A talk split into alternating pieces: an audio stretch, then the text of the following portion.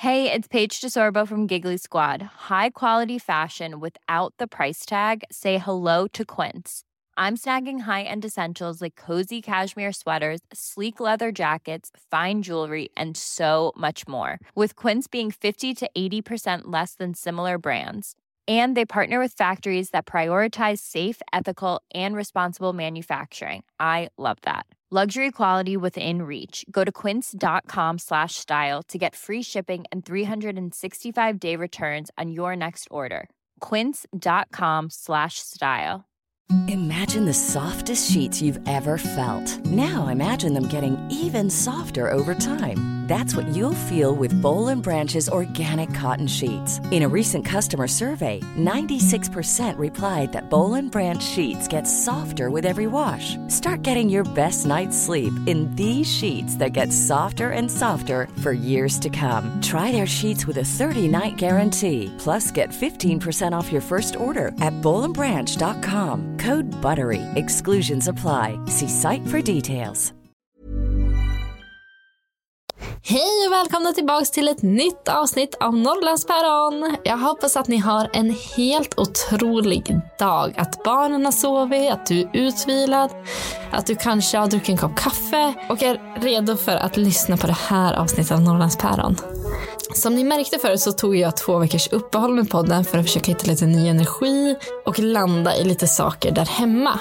Men nu är jag igång igen och det känns faktiskt så himla kul. Och därför behöver jag som sagt flera föräldrar som vill komma och gästa podden.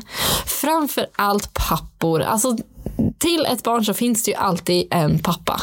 Så jag behöver verkligen er hjälp att hitta intressanta, spännande, roliga, sorgliga berättelser från papper och deras perspektiv. För det vet jag att ni är många som har efterfrågat. Men också om du känner andra som vill gästa podden. Eh, unga, gamla, vad som helst. Så gå in på norrlandspäron.se och klicka i fliken gästa podden och fyll i formuläret där. Och det kan vara antingen för dig själv eller att du tipsar om någon. Så in och tipsa på en gång så jag kan ge en massa fler avsnitt av podden. Den här veckan så träffar jag Rebecka Salmonsson och Rebecka är en riktig frisk fläkt. Och vi kommer prata om dels hur det är att flytta långt norrut när man har två barn. Hon kommer själv ner från Halmstad, bor nu utanför Bräcke i ett hus som de håller på att renovera för fullt. Så vi pratar dels om livspusslet, hur är det att faktiskt ha två barn, hinna med att renovera. Men också så kommer hon berätta om hennes första graviditet där de fick reda på att barnet som de väntade hade trisomi 21, alltså down syndrom. Och om hur det är att behöva ta ett beslut om man ska behålla barnet eller inte. Så när jag har ett faktiskt ett riktigt roligt och sorgligt tungt avsnitt framför er. Vi sätter igång avsnitt nummer 65 av Norrlandspäron med Rebecka. Är du redo? Jag vet inte. Mm. Då sa jag nej.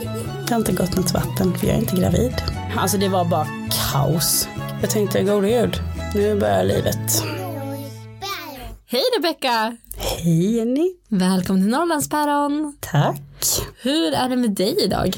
Jo, idag är det bra. Idag fick vi sova lite. Eh, vår son Maximus gillar att gå upp typ tre på natten och göra morgon. Hur gammal är han? Eh, han blir två nu i november. Jag fick tänka efter. Eh, typ så trött. Nej men han blir två i november. Ja. Yes. Det är kul. Så. Vad gör man när man kliver upp klockan tre? alltså min man är ju lite bättre på att gå upp för han, han står ju inte ut med att han gnäller i sängen. Men jag brukar plocka upp han och ge lite välling och byta blöja och sådär men eh, det hjälper ju oftast inte utan då ligger han bara och sparkar mig i ryggen tills jag går upp typ fyra, halv fem. Oh, herregud. ja. Unni kliver upp fem och jag tycker det är fruktansvärt. alltså, han har varit sån sen han kom ut. Det är helt sinnes. Alltså vi kallar honom för halvtimmessovaren. Så han sov ju bara en halvtimme stöten. Mm. Så vi trodde vi skulle få ett spel i och med att vi hade Manda som, eh, ja det skiljer ju bara 15 månader på dem. Så Manda var ju så liten. Mm. Så det var ju riktigt jobbigt där när inte han ville sova för Manda sov ju som en stock. Mm. Kunde lägga henne vad som helst. Hemskt jag lät Ligger på golvet. Nej men alltså hon kunde somna princip vad som helst. Ja. I vagnen, i babynästet och hon kunde titta på mig och bara hej mamma och sen somnade hon och så sov hon två timmar. Så att Berätta om din familj. Du har ju berättat Maximus Ja. är två. Precis, Maximus då som blir två år och så har Amanda som är tre. Blev hon nu i augusti Eh, och sen har jag en sambo som heter Jens som är 31. Så jag och Jens är ju lika gamla. Mm. Hur träffades ni? Eh, Vi har ju en historia ganska långt bak i tiden för jag och Jens har ju spelat i samma fotbollslag när vi var mindre och då bodde båda två i Halmstad. Så att det är genom fotbollen som vi började först få kontakt. Eller det var han som ville ha kontakt med, jag hade kille då redan tror jag, om inte jag minns fel. Eh, så det blev ingenting då, då var vi, jag tror vi var 14, 15, för vi konfirmerades också tillsammans. Eh, och sen bara gick åren. Och vi levde på våra olika håll. Liksom han gjorde sitt och jag gjorde mitt. Och Halmstad är ju liksom, det är ju en ganska stor stad men den är ändå inte jättestor så att man kan ju träffa på varandra på stan och sådär. Men jag såg nästan aldrig honom och vi gick även på samma gymnasieskola. Vilket var lite roligt men vi umgicks inte alls med varandra överhuvudtaget. Han var en sån här Volvo-raggare och jag Nej men alltså ingenting emot raggare nu, det var skittrevligt. Så här, tog alla raggare bara över stupen nu bara så. Drägg? Nej då, nej jätte, jätte, jättekul att han kan mycket om bilar. Ja, super. Så att, nej men jag, jag var ju inte, jag umgicks ju bara med killar på gymnasiet för jag eh, valde ju den fantastiska utbildningen att bli elektriker. Så att eh, där gick jag i tre år med bara killar. Så att Hur var de tre åren? stor suck. Nej, men alltså det är klart att det var tufft.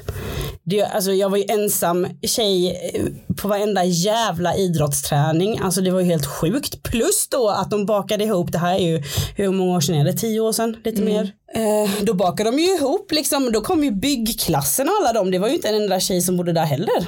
Nej. Jag bodde, gick, go det. Ja, man bodde ju typ på Så att eh, då fick vara ännu mer killar. Så att det, var, det var, tyckte jag var jättetråkigt. För det var ju liksom, de gick in och bytte om och sånt. Så gick jag in i ett helt omklädningsrum helt själv. Alltså Ja. det blev ju, jag tror jag formades ganska mycket efter de tre åren. Alltså just när jag var lite mer självsäker och ja. Mm. Jobbar du med, med det idag? Nej, det gör jag inte. Men du renoverar? Åh ja. Mm. Där drar jag lite el. Där. Och så fick jag någon konstig dialekt när jag det. Där drar jag lite eld. Nej men ja precis så att eh, där kan jag ju använda det igen. Men jag kände väl att det yrket var väl inte riktigt den vägen jag ville gå.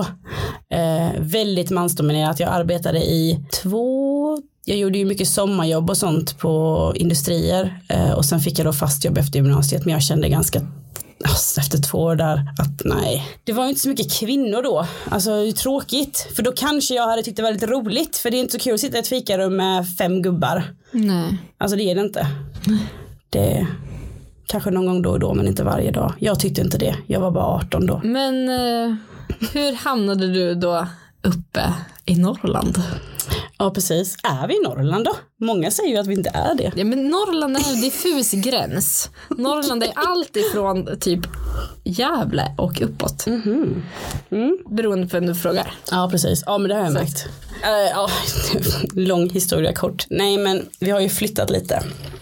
Vår familj på grund av min mans jobb. Ehm, så innan vi flyttade till, upp till hit nu då bodde vi i Halmstad en sväng.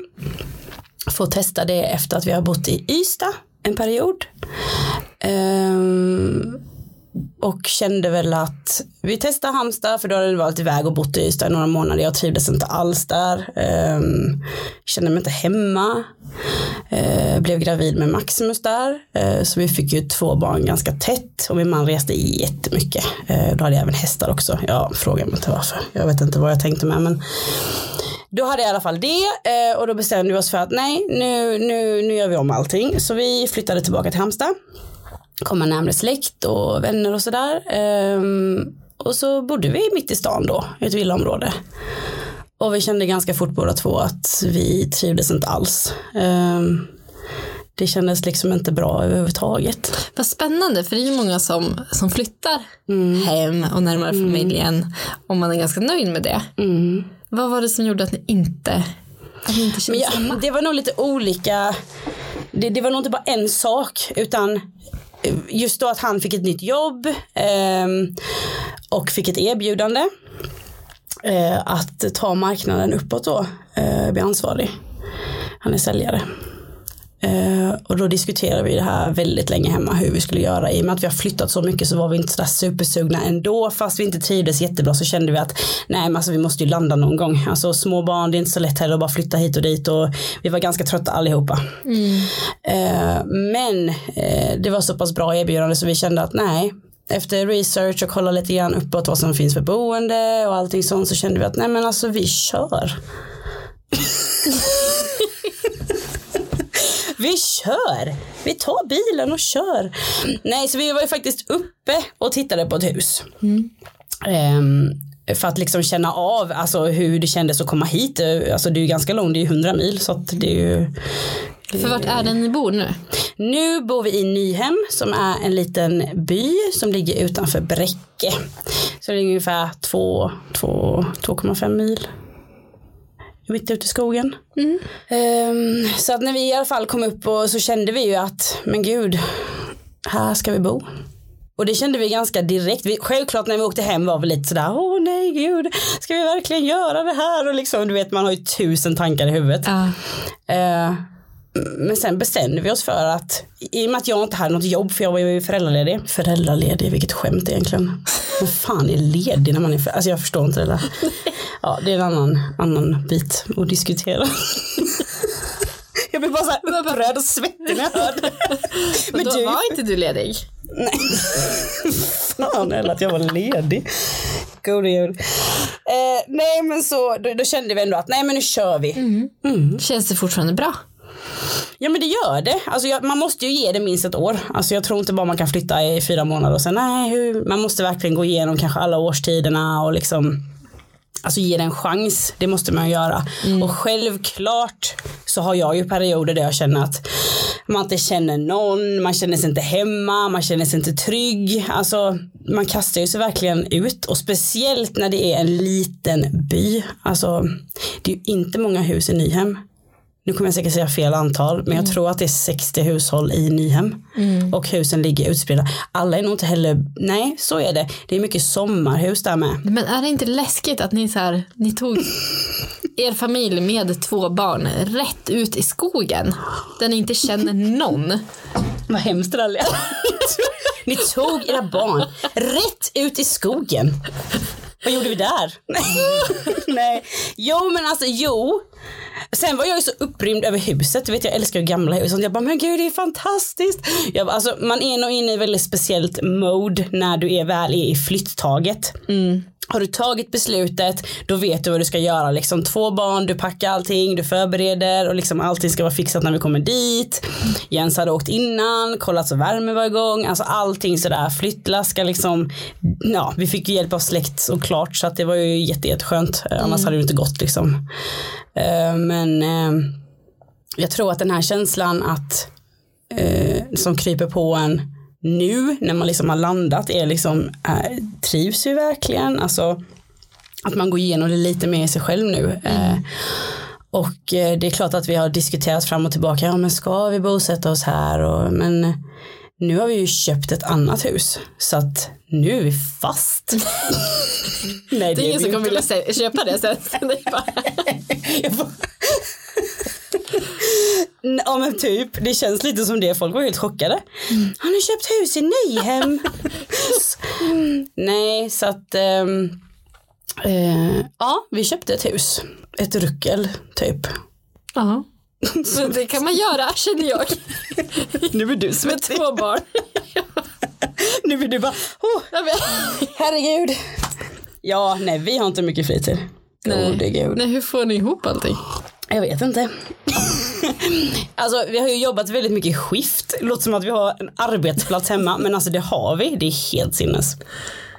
Det är klart att vi inte renoverar huset varje dag för det går inte. För att mm. min man reser ju så att när han är iväg så står ju liksom det still där borta.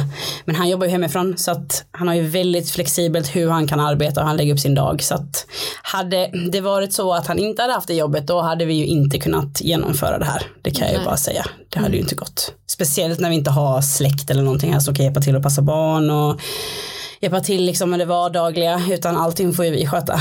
Så att, ehm, Men det är tufft, alltså jag rekommenderar inte det. Nej. Men alltså det gör jag inte. Så vill jag ha ett peppande, liv som du inte rekommenderar. Gör inte det. vill jag ha peppande ord om du ska köpa en ruckelkåk eller någonting så. Jag vet, alltså, det är klart att man ska köra, man lever en gång, vi, vi är väldigt sådana, vi lever en gång, nu kör vi, går det åt helvete, ja då får vi sälja skiten då. Vad ska vi göra? Alltså, vi måste testa. Nej, men om man skulle säga det bästa då med att ha flyttat hit upp och bo där ni bor. Så att eh, jag hade lite svårt att sova de första veckorna. För det var så tyst. Många tror jag som flyttar från stan ut. Många vill ju liksom fly det här stressen. Och det är, många tjatar om den här stressen i samhället. Men jag tror att den är extrem period nu. Alltså den typ, det har varit en liten topp nu med när sociala medier har växt. Och liksom, jag tror att pulsen har ju gått upp liksom ytterligare på folk. Och det ser man så tydligt när man är inne i stan. Jag blir stressad bara jag är här. Alltså jag bara känner, jag bara gud. Låt, låt mig titta på tröjan i fred. Men lite så för att det är sån kontrast. När man kommer hem där vi bor till exempel, där är det sånt annat tempo så det är inte sant. Och det uh, värdesätter vi enormt mycket. Att kunna få den här totala tystnaden.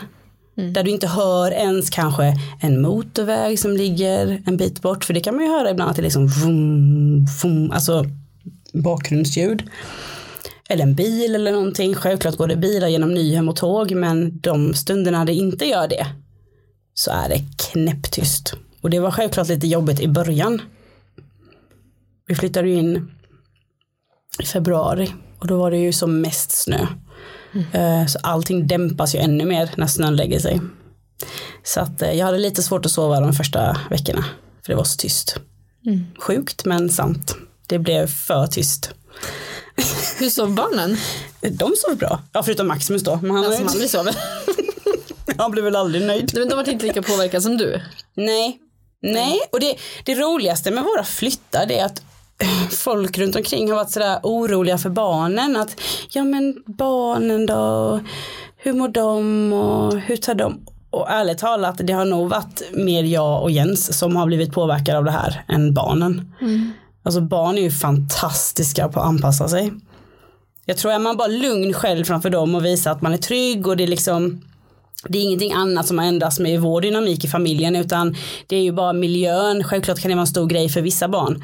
Och jag säger inte att alla barn klarar av att gå igenom det som vi har gjort men våra barn har ändå varit väldigt stabila. Jag har inte märkt att det har varit någonting utöver det vanliga. Ehm,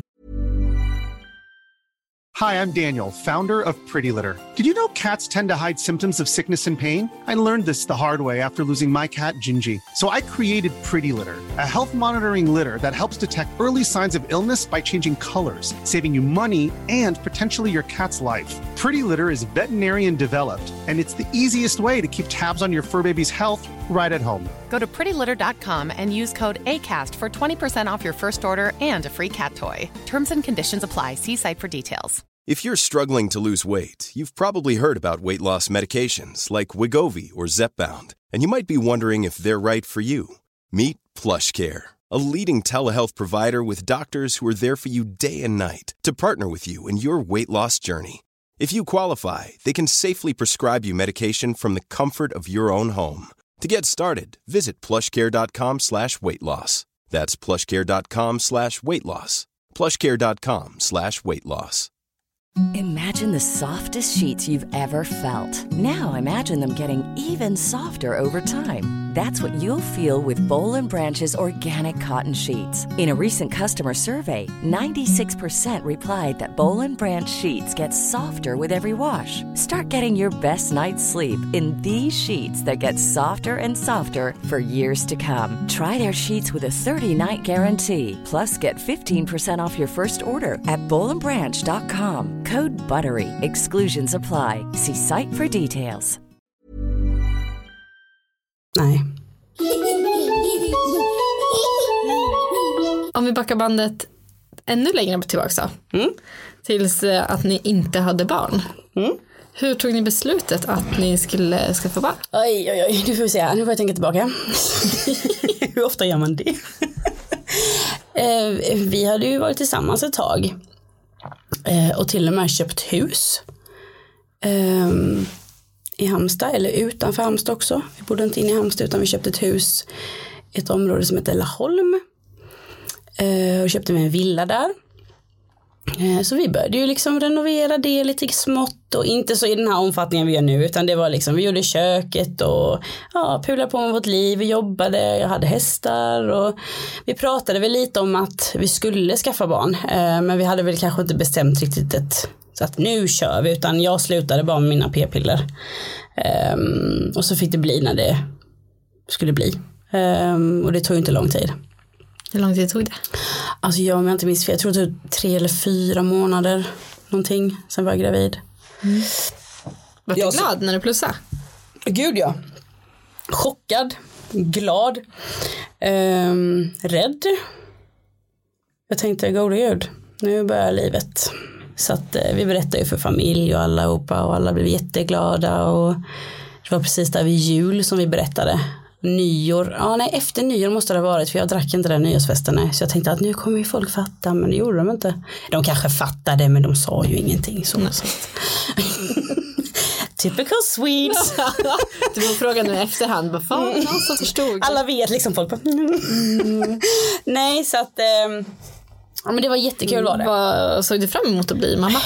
Ja men det var ju så pass tidigt också i skedet tänker jag. Alltså jag, jag tror att jag var lite sådär i Jaha nu är jag gravid liksom. Jag, jag tror inte jag fattade. Alltså jag, nej jag tror inte det. Jag tror inte det.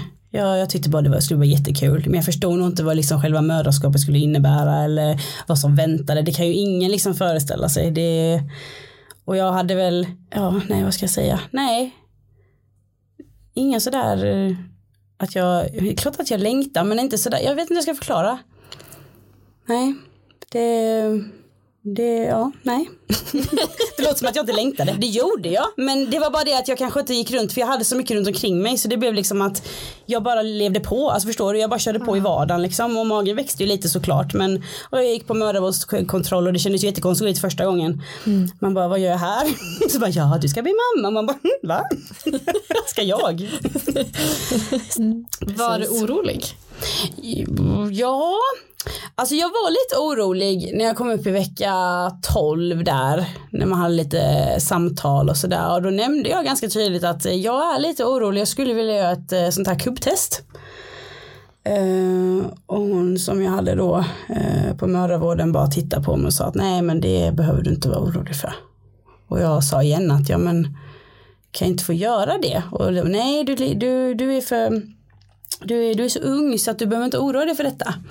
Det är ingenting du ska lägga energi på. Så, och jag, jag litade första gången jag var gravid, jag litade fullständigt på henne. Så jag bara, ja ja nej, men självklart då släpper jag det liksom. Eh, men det är såklart det fanns lite i bakhuvudet ändå att någonting kunde vara fel. Alltså, jag vet inte varför jag fick den känslan, den bara kom till mig. Ehm, och sen eh, hade vi ju det här eh, rutinultraljudet som alla går på. Ehm, och då var jag i vecka, vi fick det lite senare faktiskt. Det var det som var lite konstigt för de hade så mycket, de hade så fullbokat med tider så vi fick det kanske precis i vecka 19. Jag tror man brukar få det i vecka 18 i vanliga fall. Ehm, men det var i vecka 19 då. Ehm, och då gick vi upp till sjukhuset. Var du förväntansfull? Och, men då var vi det, för då kände vi att nu, nu ska vi liksom få se bebisen och det ska liksom, ja, det, det, det var ju väldigt speciellt, det var det ju. Så då ehm, gick vi in i rummet och vi la oss, jag låg med på britsen och hon började titta och hon var jättegullig, liksom lugn tjej som gjorde ultraljudet. Ehm, och hon liksom visade allting och berättade om bebisen och så till slut så bara så ser jag att hon ser lite bekymrad ut. Jag tänkte, och du vet, min första tanke var, nej fan, det är något fel på bebisen. Det var, alltså det var det första som kom till mig, det är något fel på bebisen. Ehm, och, hon, och så frågade jag ju henne, för jag, jag sa, är det något fel på bebisen? Nej, det är, jag ska bara, jag bara, är det något fel på bebisen? Så säg det nu. Nej, jag kan inte säga något nu, utan vi måste titta här först och, ja, och så tittade hon lite noga och hon fick inte riktigt till de bilderna som hon vill ha på hjärtat på bebisen. Um, så hon, eh, hon körde ju med den här ultraljudsgrejen hon tryckte och hade sig och bebisen ville inte samarbeta och hon liksom nu fick gå därifrån, vi fick gå och promenera, fick äta, komma tillbaka. Hur var den promenaden då? Nej men alltså då fattade vi inte heller för hon var liksom Hon ville inte oroa oss heller så att hon sa bara ja men gå och ta en fika och så behöver ni inte utan ta en fika nu så ska vi se att bebisen vänder på sig för att hon den låg liksom fel så att inte hon kunde få in eh, bilderna så jag tänkte ju bara ja ja men den kommer ju vända sig det är ju inget problem liksom. Kom vi upp igen och så var det låg bebisen likadant. Så då fick hon ju kalla in en läkare då som fick hjälpa till. Um, och då nu kommer inte jag ihåg riktigt om vi fick komma tillbaka för att göra ett till ultraljud för att inte det gick. Det kan vara så att vi gjorde det. Ehm, jag har förträngt lite av den delen men i alla fall när vi gjorde ett till ultraljud så fick de då ett bättre bild på hjärtat och då visade det sig att det, det saknades en kammare måste det ha varit. Det, alltså det låter som att jag inte har en aning om vad jag pratar men den här perioden i mitt liv har jag förträngt jättemycket av. Jag märker det nu i efterhand när jag ska prata om detta för det var länge sedan jag pratade om detta. Eh, så att då, jag måste tänka lite grann men jag, det var med hjärtat i alla fall att det var någon klaff som saknades. Och då sa de att ja, eh, barnet har ju ett hjärtfel och vi Eh, vi liksom, ja, jaha, liksom helt eh, chockade såklart. Liksom, ja, och läkaren sa, försökte förklara för oss då att det, det är det här hjärtfelet som barnet har. Um, vi, eh, och så sa hon att jag tror det kan vara så att hon sa, oftast barn som har just det här hjärtfelet har de även eh, down syndrom. Eller hon sa trisomi 21 och det hade jag aldrig hört innan. Så jag liksom, trisomi 21, ja, down syndrom då. ehm, som kan vara att barnet också har. Ehm, men hon sa det, för att säkerställa det här så måste vi göra ett fostervattenprov. Eh, och hon sa det här gör ni helt på egen, eget bevåg sa hon för att det finns en risk att du kan få missfall. Ehm, så vi, vi, vi, det här fick vi reda på liksom samma dag så du kan ju fatta liksom. Mycket vi, ja in. jättemycket så vi var ju liksom helt jaha okej vad är det som händer och ja men det är klart att vi gör ett test liksom för vi ville ju veta vad som var fel. Ehm, Men Hur reagerade ni? Kunde ni hålla er lugna eller var ni ledsna? Eller? Alltså jag bröt ihop. Eh, min, alltså min sambo är ju väldigt så, han visar inte så mycket känslor så han liksom så här, för min skull självklart jag tro nu efterhand liksom att vara lite stark och liksom det han sa hela tiden, det är ingen fara och vi ska liksom lösa det här och bla bla så här, ja. Ehm, men eh, då gjorde vi i alla fall det här fostervattenprovet. Mm, och sen skickade de hem oss. Vilket jag kan tycka nu i efterhand är lite knas att man bara skickar hem någon. Man kanske behöver prata med någon efteråt. Alltså vi var ju upplösningstillstånd när vi gick ut på parkeringen liksom. Jag typ mådde så illa så jag kommer att jag kräktes vid bilen för jag bara kände att det här, det här jag, jag, jag klarar inte det här. Fick en riktig reaktion och min sambo liksom ringde till sin pappa minns jag och liksom berättade och han kunde inte heller hantera det riktigt. Alltså det blev bara jag ringde min mamma och du vet, åkte hem till dem. Alltså det var bara kaos kan jag säga. Så de, eh, men de försökte ändå lugna oss innan vi gick hem att ja men vi kommer ringa er och så får vi se vad proverna visar liksom. Så det var ju pendla mellan att är det ett barn som bara i situationstecken har ett hjärtfel eller är det också att det är någonting mer som ligger bakom det här som är med barnet. Ehm, Så vi, eh, jag tror vi väntade Ah, vi väntade inte så jättelänge, jag vet några dagar bara. I och med att jag var så långt gången med. Ehm, och jag minns så väl att jag står ute eh, i trädgården. Och så ringer telefonen och jag bara tänkte jag bara god nu, nu ringer de. Och det var ju de som sa hej Rebecka? Ja det är Rebecka. Ja vi vill jättegärna att ni kommer in till förlossningen.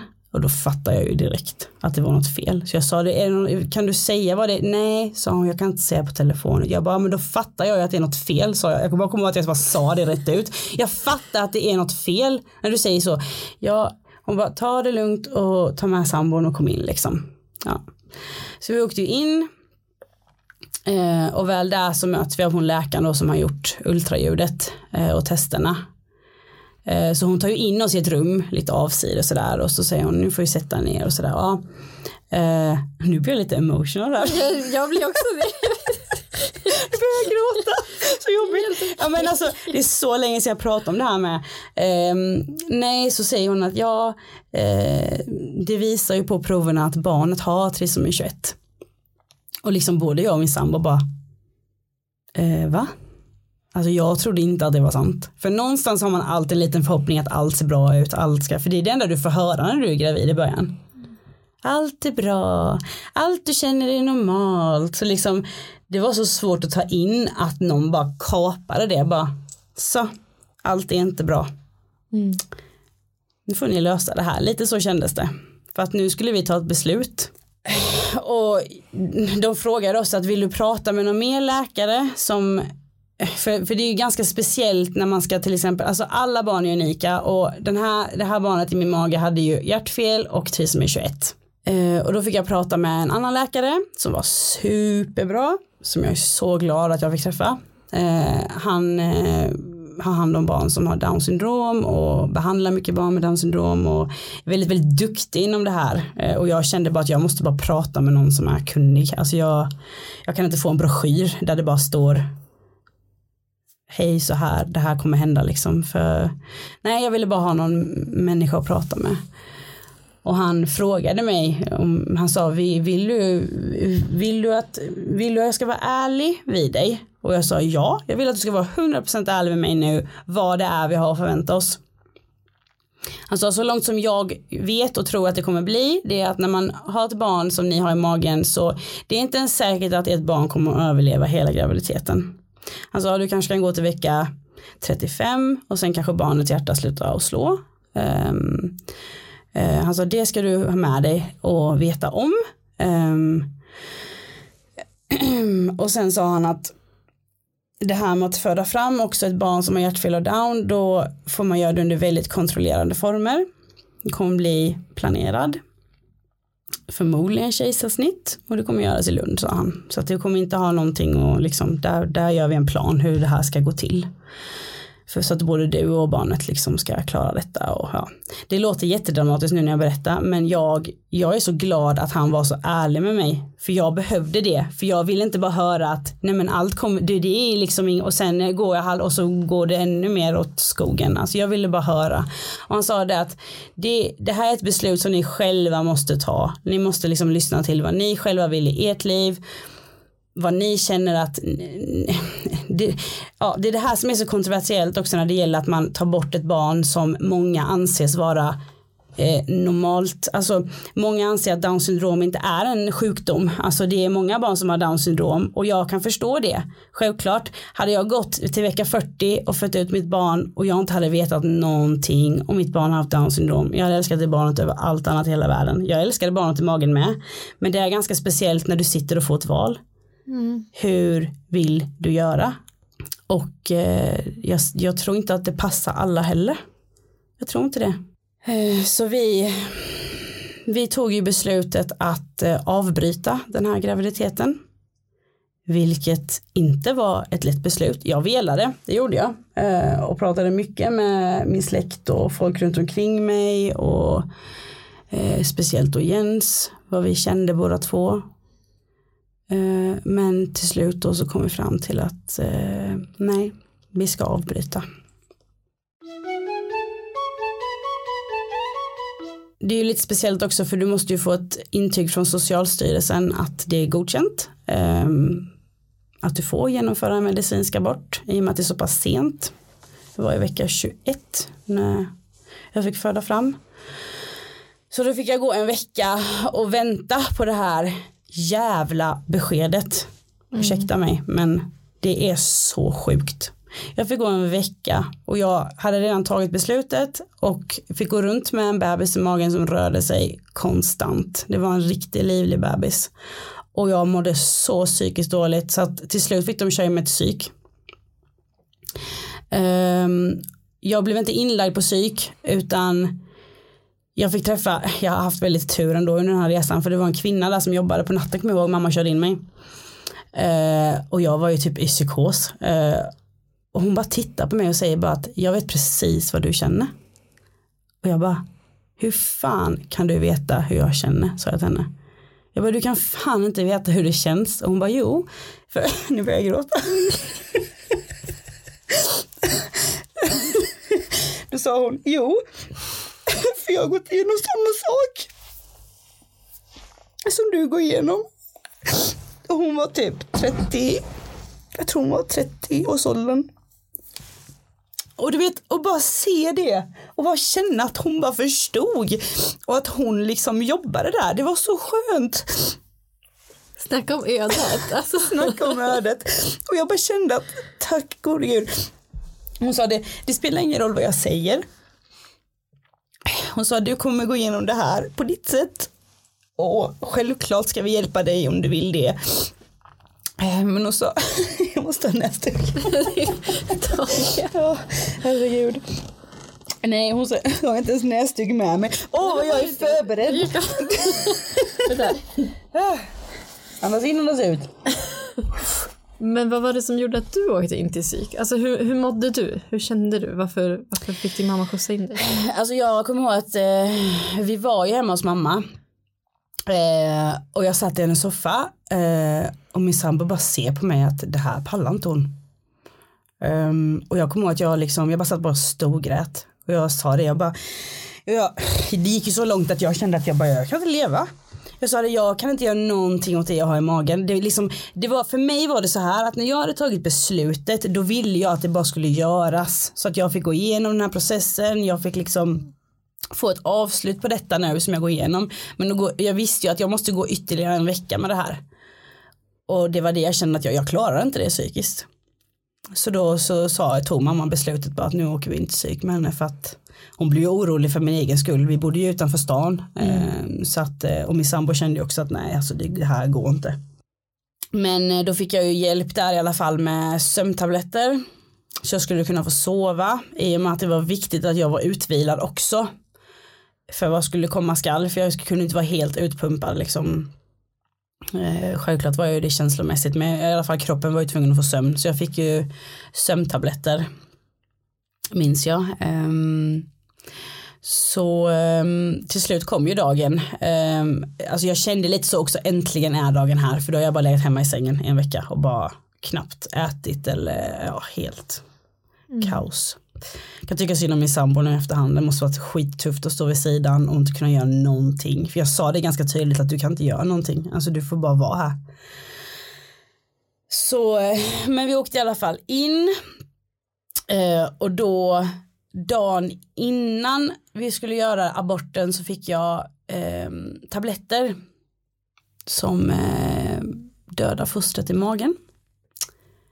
Om man säger det skarpt så är det det som händer. Eh, och hjälper till kroppen att börja stöta ut fostret också. Så det var ganska mycket tabletter jag skulle svälja. Hur var det att ta de tabletterna? Alltså problemet, där gjorde ju sjukvården en superduper miss, eh, vilket vi har, vi har ju skrivit till dem efterhand för det var mycket som gick snett på den här eh, hela resan. Men just då i alla fall eh, var det en väldigt, väldigt otrevlig sköterska som eh, tyckte att jag skulle stå och ta tabletterna i deras personalrum. För att de hade lite mycket att göra. Så sa jag, jag tänker inte stå och ta tabletter här inne. Ja men vi har, det är väl inte så, du kan väl bara svälja dem. Så sa jag, ja fast vi vet ju allihopa vad de här tabletterna ska göra för någonting. Och jag vill gärna ha lite lugn och ro. Ehm, så jag fick ett väldigt dåligt bemötande, vilket kan hända. Alltså, men ehm, jag tog tabletterna och åkte hem. Och sen dagen efter då så skulle vi ju åka in för att jag skulle sättas igång då. Så det var ju igångsättning. Väldigt så utdraget. Så att eh, då sattes jag igång ehm, och förstod ju inte heller vad som skulle hända såklart. De menar bara på att du får liksom, jag fick, det som var, jag, jag, jag fick ju mycket morfin fick jag ehm, om jag ville ha. I och med att barnet inte levde så kunde jag få vad jag ville i princip. Så att jag tog mycket morfin minns jag. För att jag hade så jävla ont.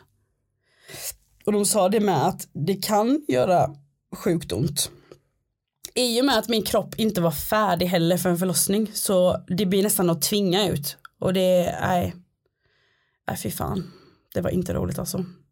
Så det var ganska utdraget och jobbigt och jag försökte röra på mig och de trodde liksom att barnet skulle födas. Många går på toaletten berättar de och föder i ett bäcken. Men jag kunde inte föda ett bäcken, alltså det gick inte. Jag gick på toaletten hela tiden och försökte verkligen men det gick inte att föda fram han så. Ett bäcken, det är alltså någonting man sätter ju, i. ja precis, det är som en liten skål, typ metallskål som man kan sätta i toastolen så att man kan föda i det. Eh, Men det gick inte så till slut bara sa jag att nej jag vill ligga i sängen. Så jag låg i sängen på rygg och födde eh, ut honom då.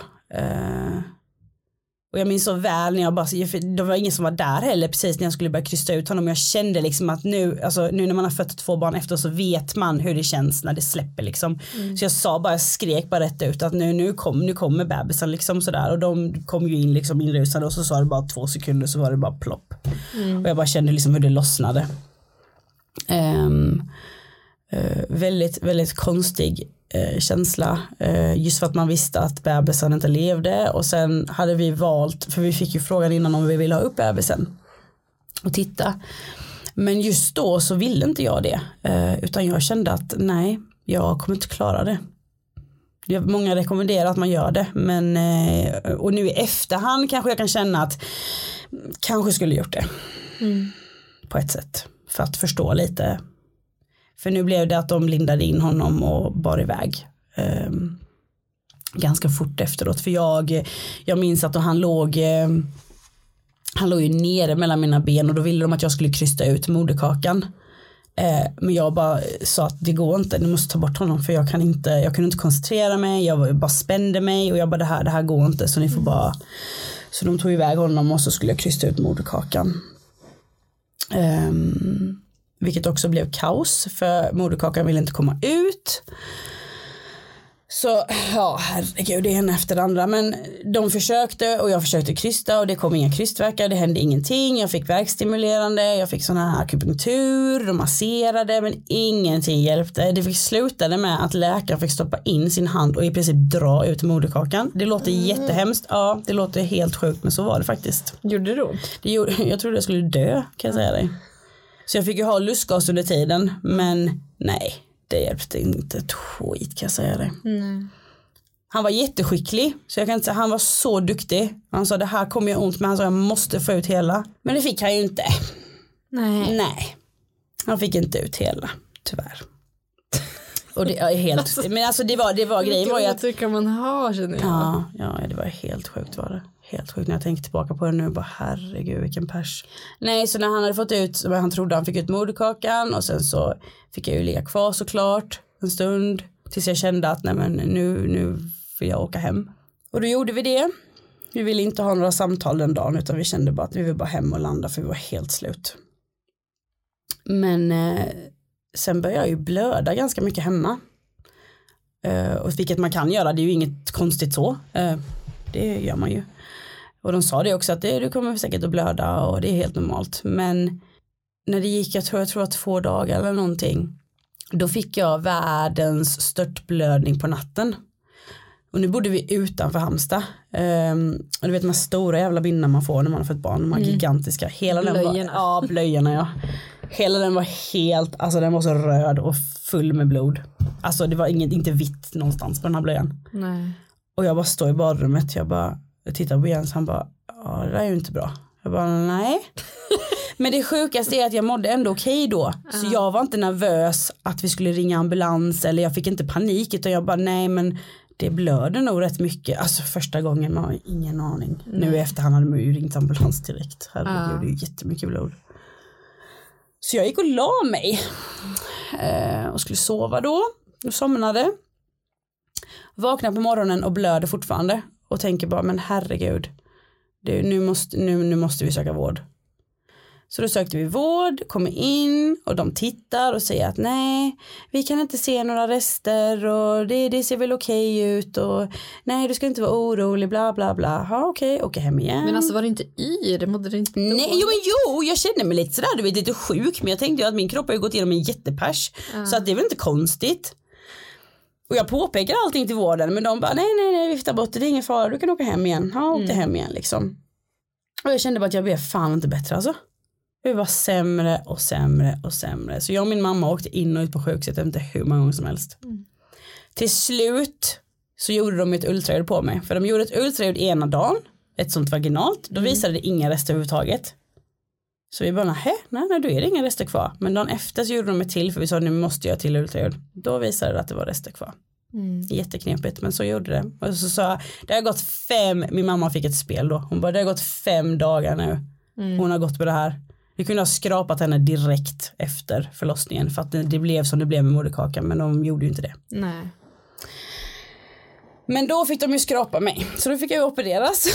så jag skrattar men alltså herregud. Så då fick de ju in mig på operation och så fick de operera bort de här resterna. Eh, och sen var det klart. Hur kändes det när det var klart? Det kändes tomt för att eh, all eftervård sköts på förlossningen. Så varje gång jag kom in så frågade någon, har vattnet gått? Då sa jag nej, det har inte gått något vatten för jag är inte gravid. Nej. Jaha, okej. Ja, men ja, du kan sätta dig ner där borta liksom. Ja, okej, får man sitta i ett hörn där som, jag vet inte vem, vad. Är så surrealistiskt när man tänker på det. Och så var det varje gång vi kom in. För det var ingen som förstod att, och jag till slut fick jag nog så sa herregud nu har jag ringt in och förklarat för er innan jag kom in vem jag är, vad jag har gått igenom här och ändå frågar ni mig varje gång om jag, mitt vatten har gått, om jag ska föda barn. Jag sa hur tror ni att det känns? Mm. Ja, nej, vi beklagar. Fruktansvärt. Och likadant efter operation då ska du ligga i en sal bredvid någon som har fått barn. Alltså, Jag kan inte förstå hur man inte kan sära på det där. Varför måste man, alltså det är ju, det är ju, Det måste vara psykisk tortyr. gud ja, gud ja. Jag grät ju på nätterna, jag sa det här är inte okej, jag sa det här är inte värdigt. Jag sa jag kan ligga på gyn, jag behöver inte ligga här inne på förlossningen. Herregud, att det är så. Fattar inte det. Så mycket sånt där ehm, skrev jag om och skickade in. Så jag hoppas, nu har jag inte pratat med någon annan som har gått igen på länge men eh, hoppas att det sköts bättre. Eh, och snyggare än vad det gjorde med oss. Hur lång tid tog det innan du kände att du började må bättre? Både fysiskt och psykiskt. Um, alltså fysiskt gick det väl ändå ganska fort. Um, för vi var ju på återbesök sen uh, två månader senare hos hon läkaren då som vi först hade träffat innan och fått reda på det här då uh, med bebisen och då då sa hon, undersökte hon mig jättenoga i och med att det var en sån pers efteråt så att jag skulle fått skador eller någonting eller men. Så att jag skulle få svårigheter att bli gravid i framtiden. Ehm, men allting hade ju ändå gått bra som tur är. Ehm, så jag hade ju läkt ihop bra och allting sånt. Så det, det var ju liksom, det lättade ju från, lite grann från hjärtat att man ändå var hel efter alltihopa. Ehm, men det psykiska eh, jag tror att vi, vi för, man förtränger lite för stunden för man orkar inte gå runt hela tiden och vara ledsen. Alltså, jag, jag tror att det är så för alla som går igenom någonting tufft i livet. Även om man förlorar ett barn, en närstående eller vad det nu kan vara för något tufft. Jag tror att man, man är inte gjord för att gå runt och gråta hela tiden. I alla fall inte vi. vi, vi liksom, livet rullar ju på utanför. Orättvist nog så gör det det. Och det märker man ganska fort när man varit igenom en sån här jobbig grej att men herregud allting bara fortsätter ju. Det är ju ingen som stannar upp för att vi har gått igenom det här utan allting bara, det är som en karusell, det bara kör på ju. Så det är viktigt att bromsa en själv, vilket vi kanske skulle ha gjort lite mer än vad vi gjorde. Utan vi körde på ganska direkt efteråt igen med livet och både på gott och på ont. Kan jag tycka. Ehm, så eh, efter det, vi, läkaren rådde oss till att vänta i alla fall ett halvår um, och försöka igen. Nu var vi ju supersugna på barn efter det här. I och med att inte vi fick barn den här gången och vi kände att nej men alltså vi vill ju verkligen ha barn. Ehm, så jag tror att ganska exakt ett halvår efter det här så blev jag gravid igen. Eh, självklart skiträdd men det funkade ju i alla fall. Fick du några extra undersökningar eller något sånt för att, för att du hade gått igenom det du hade gått igenom? Ja, det fick vi. Ehm, jag fick göra ett så kallat eh, NIPT-test som var ganska nytt då. Ehm, ett slags DNA-prov som man tar ehm, blodprov från mig. Så kan man eh, se hur bebisen, alltså det är helt sinnes. De tar ett blodprov i min arm och så kan de gå in och titta exakt hur bebisen, vad den har för, vad det är för kön på bebisen. Är det sant? Det är sant. Vad det är för kön, eh, om det är liksom något kromosomfel eller något annat som liksom spökar. Eh, så att de kan se allt genom det här NIP-testet. Så det var jätteskönt att få göra det. Jätteskönt. För då var det en frisk bebis. Det var en frisk bebis. Hur var det att få höra det? Resultatet, att det var friskt. Alltså jag självklart förstod, alltså vi blev ju jätteglada. Självklart. Men vi hade, jag hade hela tiden i bakhuvudet att allt kan hända. Allt kan hända. Det, det, jag vet, jag, såklart att jag försökte släppa det och liksom ta det lugnt och jag gick, jag gick lite hos eh, terapeut då, tror jag. Det gjorde jag. Eh, och det hjälpte ju jättemycket att få prata av sig bara det man kände men självklart var jag rädd. Alltså det säger ju sig självt. Det, det är man ju. Livet är hårt ibland. Så är det. När började du våga hoppas på att det skulle gå bra? Alltså jag var ju inte sådär att jag väntade med att köpa bebiskläder och sånt utan jag gjorde det ganska tidigt ändå för att jag kände att jag har fan rätt att göra det. Så jag, jag tog mig, men jag blev sån här nästan lite arg. För folk bara, ja men det är ju så tidigt. Så jag bara, du, låt mig gå och fylla en hel garderob med kläder om jag vill det. För jag behöver det. Sen hade jag, för jag minns att i den perioden så började jag blogga lite, ganska intensivt. Och jag minns att folk påpekade hur mycket kläder jag hade till barnet och ja men jag har köpt så mycket i den storleken och jag bara ursäkta mig.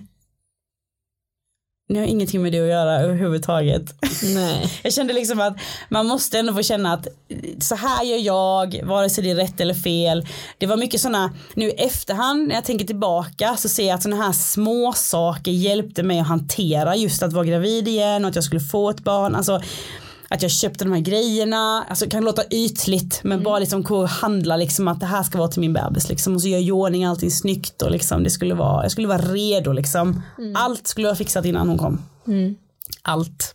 Ja, nej men alltså graviditeten med Amanda gick ju bra, det var ju inga konstigheter där överhuvudtaget och hon kom åtta dagar över tiden och normal förlossning, fem, sex timmar, inget konstigt där heller liksom. Om du jämför de två förlossningarna. Mm. Var de lika, alltså påminde de om varandra eller var det något som skilde dem åt? Nej. Det var ju helt olika. Alltså första var ju bara typ en traumatisk upplevelse i och med att jag var så borta för att jag fick så mycket morfin så jag var ju liksom inte närvarande på det sättet. Alltså jag är helt, helt Var du nervös för förlossningen?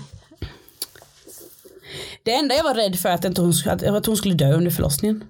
Så det var det enda jag tjatade om hela tiden. Om bebisen andades, om bebisen hade hjärtljud, om bebisen, ja bebisen mår bra Rebecka. Och jag fick liksom säga, ja men jag måste fråga. Alltså frågade hela tiden. Och sen när hon kom ut med andas hon, andas hon, för hon var helt knäpptyst när hon kom ut. Sa inte ett ljud. Så jag, jag blev ju jätterädd då, men hon andades ju, det var bara att hon inte ville skrika. Jäkla unge. Nej men alltså hon ville inte skrika så det, det var därför jag blev så nervös. Ja. Eh, men hon mådde jättebra. Det var inget konstigt där. Skönt. Så att, eh, ja, jätteskönt. Jätteskönt.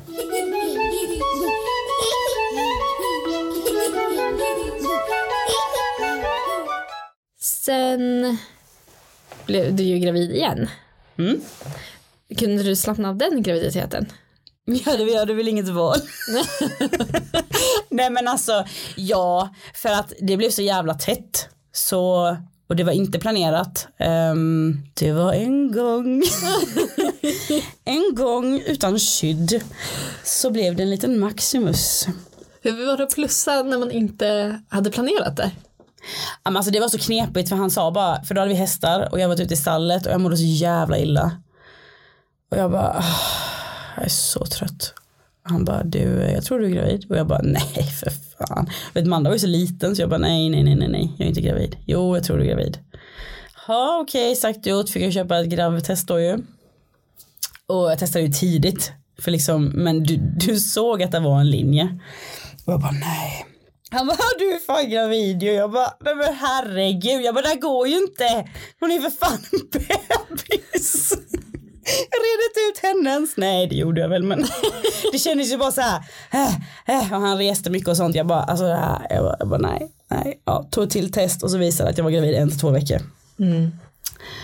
Jag bara, det är ju bara att köra nu ju.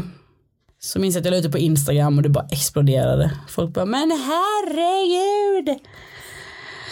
Ja, jättekul.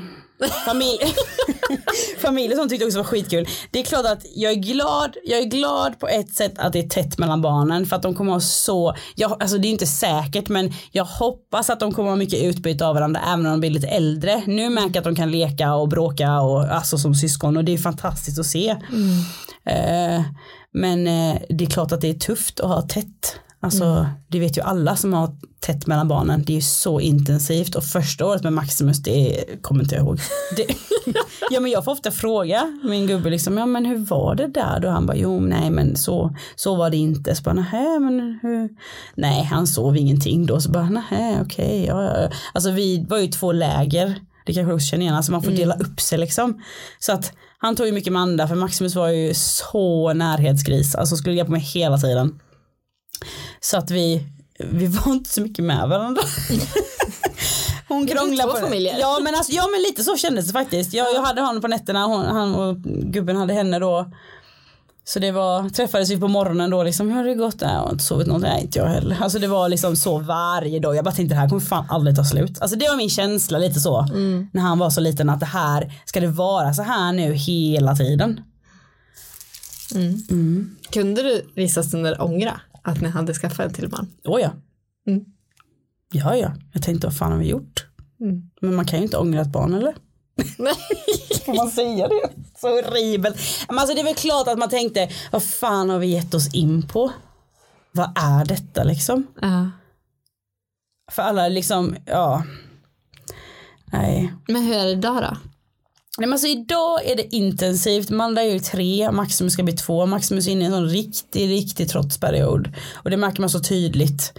Och sen sover han ju fortfarande, han kan sova okej vissa nätter, men i regel så tycker han det är väldigt roligt att vakna på nätterna fortfarande och stöka runt och han gör ju morgon. Vaknar han klockan sex på morgonen då är det sovmorgon. Så att han vaknar ju i regel alltid halv fem. Mm. Halv fem, fem. Varje morgon. Lördag, söndag. Spelar ingen roll om vi lägger han senare. Då blir han bara ännu mer grinig när han vaknar.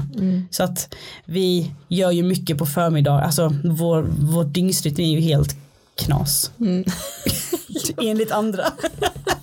typ ringer okej nu har ju min syster precis också fått barn men så ringer jag till henne så bara, bara hej så bara kollar på klockan så bara, ja men du var vaken, jag Och så, så var det också när jag var föräldraledig, man ringde till folk man bara Jaha, nej men oj, jaha, är klockan bara åtta, ja, förlåt, har inte du gått upp ännu? Vad fan? Om det är någon som lyssnar som går igenom liknande saker som ni har gått igenom. Finns det någonting som du önskar att, att någon hade sagt till dig eller gjort för dig? Alltså jag tycker det där är så svårt för att när vi gick igenom det här så eh, då var jag även aktiv på sociala medier och berättade ganska ärligt vad vi gick igenom. Och jag vet inte hur mycket meddelanden jag fick.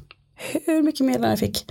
Där folk skrev långa romaner att de har gått igenom samma sak och att det är ingen som känner sig liksom åsidosatta, ingen som lyssnar, man känner att man skäms. Var det absolut största gemensamma nämnaren för de som gick i, att man skäms över beslutet man har tagit. Ehm, men ja, vad ska jag säga, att man får låta det ta tid. Alltså jag tänker ändå, även efteråt också. Det är bara en själv som kan ta ett beslut vad som gäller för ditt liv. Alltså visst du kan ta råd från andra och lyssna och sånt men du måste känna i dig själv vad jag vill med mig och min familj. Det är skitviktigt tror jag. Bara lita på din magkänsla.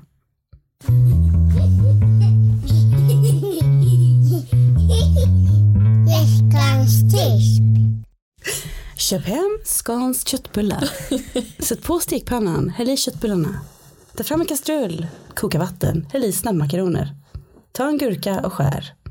Voilà. Där har du dagens middag. Mina barn äter bara köttbullar och makaroner när jag är hemma. Det är helt sinnes. Men jag är sämst på att laga mat. Men ärligt talat, gör det enkelt för dig. Utan att känna att du är dålig eller någonting. Utan bara, bara kör din grej. Äter, äter de köttbullar fyra dagar i veckan, låt dem äta det. Mina gör det. Det är inget fel på dem. De lever. Tips, ja, något mer? Får jag ge något mer tips kanske? Ja, har du fler tips? Alltså jag tycker att vi ska bli lite bättre på att vardagslyxa i det här landet. Många lever för helgen, vilket jag typ har lite svårt för att, men på lördag ska vi ta lite, lite prosecco eller lite vin. Ja men gör du en god köttbit på onsdagen så tar du ett glas rödvin. Mm. Lugna nerverna lite. Nej men alltså vardagslyx behöver inte betyda att dricka alkohol men Nej.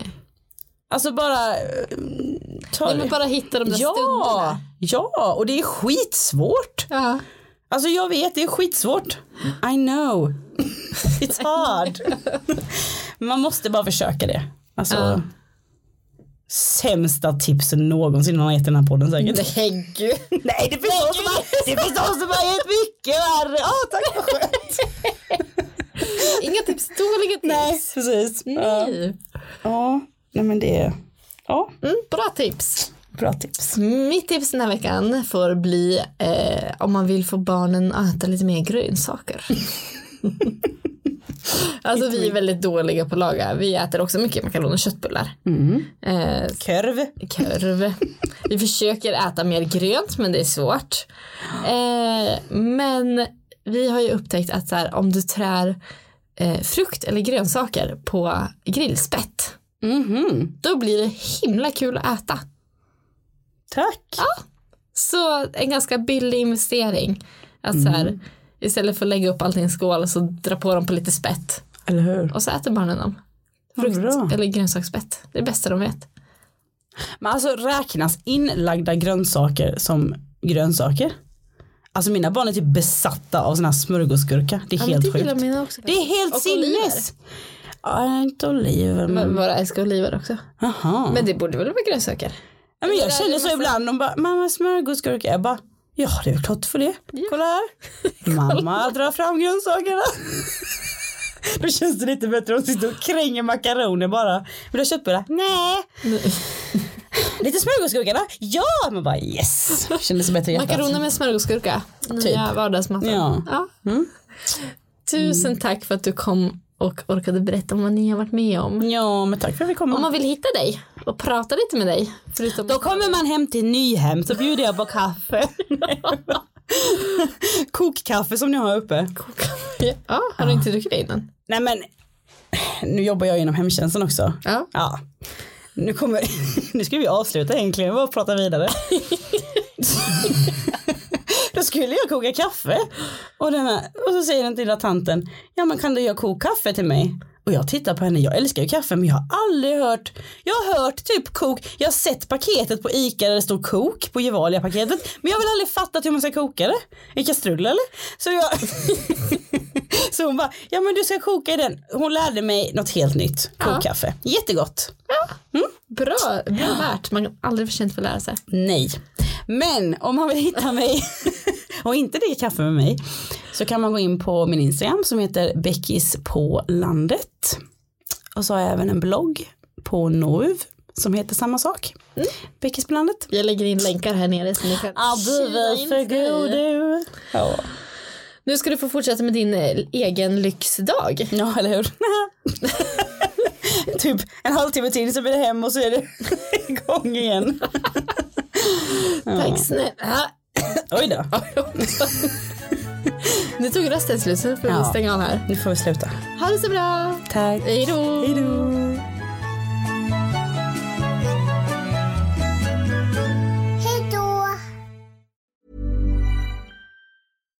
Hi, I'm Daniel, founder of Pretty Litter. Cats and cat owners deserve better than any old fashioned litter. That's why I teamed up with scientists and veterinarians to create Pretty Litter. Its innovative crystal formula has superior odor control and weighs up to 80% less than clay litter. Pretty Litter even monitors health by changing colors to help detect early signs of potential illness. It's the world's smartest kitty litter. Go to prettylitter.com and use code ACAST for 20% off your first order and a free cat toy. Terms and conditions apply. See site for details. Planning for your next trip? Elevate your travel style with Quince. Quince has all the jet setting essentials you'll want for your next getaway, like European linen, premium luggage options, buttery soft Italian leather bags, and so much more. And is all priced at 50 to 80% less than similar brands.